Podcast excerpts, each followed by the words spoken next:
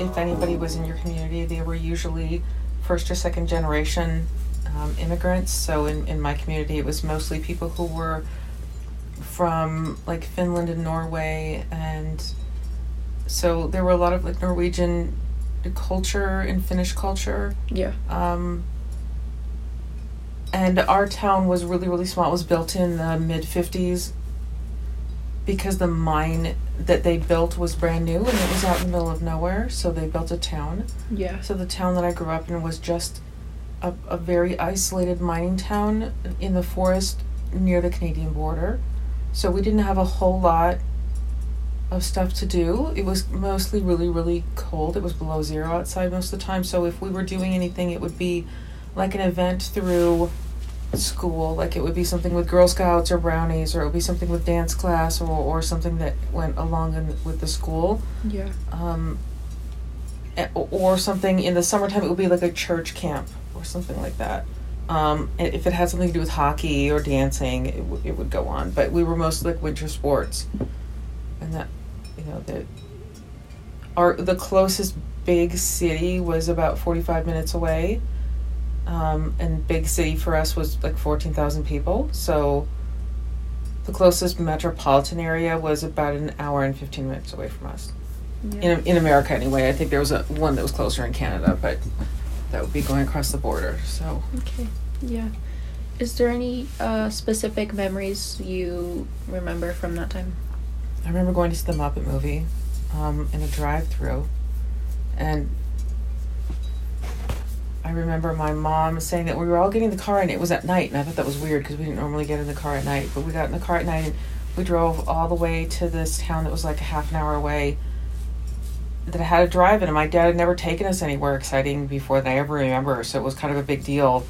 And they put the speakers on the side of the car. I don't know if we got any munchies. I doubt it. My mom was all health food, so we probably would have gotten in trouble. But Yeah. um, I just remember watching the Muppet movie with little speakers on the side of the of the window, and it was pretty cool. And I had it was really exciting for me because I'd never done anything like that before, and we Yeah. never went back after that that I remember either.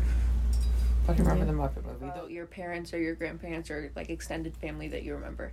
Um, well, our our grandparents didn't live anywhere near us because my family's from Missouri and I grew up in northern Minnesota next to the Canadian border. So we would go see them once a year for vacation, and I didn't know vacation meant that people actually just went and had fun. I thought vacation meant you just would go to visit your relatives. So I didn't really find out that going on vacation meant vacation until I was an adult. Um, but we would we would get in the car and we would drive and sometimes we would stay overnight near the near the border between Minnesota and Iowa. Um, otherwise, we would just drive straight through. And I remember the drive more than anything else. It was once a once a year, and we would visit my dad's family for a week, my mom's family for a week, and all that meant was just in a, town with like two old people, and and so we would always be really really bored. Unless you know there were fun things to do at my grandparents' house, sometimes, but but for the most part, it was just kind of you know a bunch of old people talking to other old people and you, you would just be the only kids it would be me and my my sisters Yeah. What were the like fun things that you did? Like, can you recall anything? um yeah when we would be at, at my my dad's parents house it was a little tiny town that had 500 people in it and we used to just try to scare each other because the houses were really old and the heat would be so hot that the tar would stick to the bottom of our shoes. So if we'd be walking down the street you'd sort of get stuck and you'd hear these noises because your feet would stick to the tar. And we ha- called this one house the skin house because white and, and we made up the story that like it was like breathing skin and it would scare everybody because um, the exorcist had just recently come out and was in the news. And people would talk about it a lot. Yeah. so it was sort of you know scary scary movies were kind of a thing that was just starting. So we used to we used to just joke about how scary it was. But those houses were pretty frightening looking. They were just like old turn of the century houses with big porches and like scary yeah, old I furniture with kind of dust I, I see what you're like like the yeah. um like when you see the movie it that's what it yeah was okay like yeah. Um like did you um enjoy like those trips with your like friends and just like like whenever you were going to the scary houses and well that was only at my grandparents now so my, my friends wouldn't have been there because it was two states away, so we, it would just be my sisters and I. It would just be your And sisters. okay. sometimes my cousins would come from a different city a few hours away when we were there, but I think it only happened twice. I think I've only met my, my cousins like twice in my life. So Um, but then we would go to my, my mom's parents' house, which was in a, a really fancy suburb in St. Louis, and we always thought it was a mansion because it had this big hill, and it was a big colonial house with with two stories, and there was like a a, a thing in the bathroom closet, or in the upstairs closet, and in the, the middle bathroom that would you dump your dirty clothes in to go downstairs. So we used to put our dolls through them, and they would fall down, and it was kind of fun and. Oh, like a laundry chute sort of thing. Yeah, thing. we would play with the dolls in the laundry chute. It was that was a fun thing we would do at my grandparents' house. Yeah. But I always thought it was a mansion. I didn't know it was just a plain old house, just because we had never seen anything so fancy. Yeah, I remember you were talking to me about like the like the you'd never seen like a two story house before. Never seen a two story house before. Yeah. So it was well, not in that in that context. And we had Mhm. two story houses in Hoyt Lakes, but they were very very small. Yeah. And so this was a different thing. This was like a mansion. It was, it was you know a grand old Like a thing you'd Turn see of in the century. and yeah. It was a colonial like with the with the Mhm. pillars in the front. Yeah. and so it was just a it was pretty but then my grandparents um and asked my dad to help them build a house on the lake of the ozarks so we there was a, few times where we went there when they were building the house which i guess nowadays would be considered a cabin but my mom always would correct people and say it's not a cabin it's a house because it was really nice but we went there one year and helped build the fireplace and that was fun Oh, your dad built like the fireplaces. I think you were talking about. Yeah, he like built the fireplace in yeah, our house too. He just wrote it on a sketch pad one day, and I begged him to go to the store with him because I was bored. So I got to go to Aurora and go to the hardware store, and he built, um, he built that fireplace in that afternoon in the basement, and then when he put the wood up, I got to help him texturize the wood with a fork to make it look like it was old. I remember that was fun. yeah. I was surprised he let me do it because normally he would just let me watch him, but he would never let me do anything. So it was kind of a big deal that he let me Yeah. use the fork. Um, elementary school was fine, I guess. I mean, I kind I remember liking it when I was little for the most part. That's good. I mean, there were you know bullies and stuff, but that Mhm. was pretty common any at any Yeah. time. Did you have like a friend group or Um, not when I when I was in elementary school. Not that I, I did until it got to be like bully time frame, and then I remember Yeah. there were a lot of bullies between second and third grade. So I only had a few close friends because the bullies really outweighed everybody at the Mhm. school. Um, but then I got a lot of friends by the time I went to high school. But when I was in elementary school, it was a little different. Yeah. Um what like do you like what did you do with your friends? Like were there like certain shops that you would go to after school or like Well, there weren't really shops. I mean, uh, yeah. our our elementary school was pretty far away from the downtown area, so you know you would just walk or ride your bike, but nobody did that after school. You would just walk home.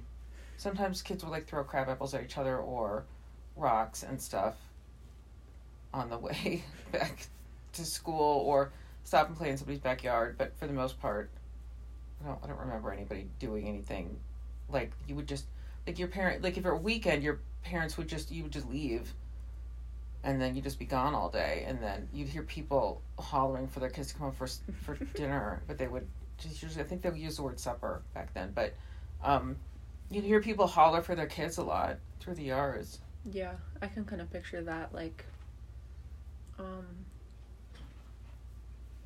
This is just reminding me of this one uh what's the movie that we watched that was um the one with the old man and the dog and then it was the neighborhood. oh the Clint Eastwood one Yeah. yeah Yeah. kind of That's kind of what it what it reminds me of. yeah except for the Clint Eastwood one it's like an inner city you know like Yeah. This wasn't anything like that Mhm. because we were just a very small mining community in the middle of nowhere. So Yeah. Well, obviously it's not like big industrial stuff, but yeah. yeah. Um, That's yeah, no, people would just yell. I, well, I, a lot of people in my neighborhood you know, they grew up during polio, so you know, people talk about it a lot about like now there's vaccine hesitancy and stuff. But back in my time, there was not. Smallpox yeah. vaccine was was still going on. I think my generation was the last generation who had that, but they would disassembly line you at school. And I remember so many people in my community that were adults had polio then when they were little. So a lot of people were either in wheelchairs or had you know braces or walked with a cane. That was super common when mm-hmm. I was a kid for people uh, people's adult. So like my next door neighbor always walked with a walker. My principal had um, braces on both legs and arm crutches um, because he had polio when he was a kid. I mean, these people were like in their forties, you know, mm-hmm. and working normal jobs and normal lives, but they were all in, in you know disabled in some way because of polio. It was super common. Yeah. Um, what was I remember you talked about the thing where you would your teachers gave you a vaccine and it was like yeah that was yeah. the smallpox vaccine and it was yeah. all um, it was they were using the same needle they were just twisting the bottom with the juice in it and the needle was like a circle and it it was like this circle thing with like a ton of needles in it and then they just kept spinning the bottom and changing the bottom and i remember seeing that image and then finding out later about like having to throw needles away and stuff in the 80s when they start realizing that was a bad thing but when they did our vaccines it were all it was all the same yeah needle. So... they were just moving the juice on the inside yeah didn't your teacher do that too like it was mr dominowski my principal the one with polio he's the yeah. one who gave me mine yeah but they were just teachers and principals holding on to the, the yeah yeah just was, like was that like scary at all um no no no was normal. Mr. Dominowski was nice. He used to play with your ponytails. Um, if you had pigtails or ponytails, he would come behind him and make noises like he was riding a motorcycle. He would do that a lot with kids. Um, and, you know, it was sort of quiet. It was fine. It was fine. Yeah. When I was little, it was fine. I mean, when you get a little bit older, it's a little bit different. Mm, Plus, the yeah. era sort of changed from 70s. 80s changed culture. So when the 70s turned into the 80s, the culture became much more yuppieism. So it was a little bit of a different time. You kind of went from like the 60s and you know sort of progressivism and change and you know women can do anything and then all of a sudden the 80s happened and it became um, like a culture of too much you know so it was really all about like how much do you have how much can you mm-hmm. how much money can you make who can you hurt to yeah. get more money and that became like a cultural mm-hmm. thing so it was a very strange thing to see when you're in middle school and high school to sort of watch yeah because you kind of like grew up in that like changing yeah yeah because your little things are one way and then all of a sudden you're sort of coming of age and now it's all turning into you know how much how much money can you make and that's yeah. the most important thing in the world. Anything else means nothing, and that's mm-hmm. sort of the, uh, the, the cultural shift that happened mm-hmm. to us as high schoolers. Yeah, that's which we didn't really understand at the time, but looking back in it, it makes sense. Mm-hmm. Yeah, that's like honestly, I didn't know that. Like.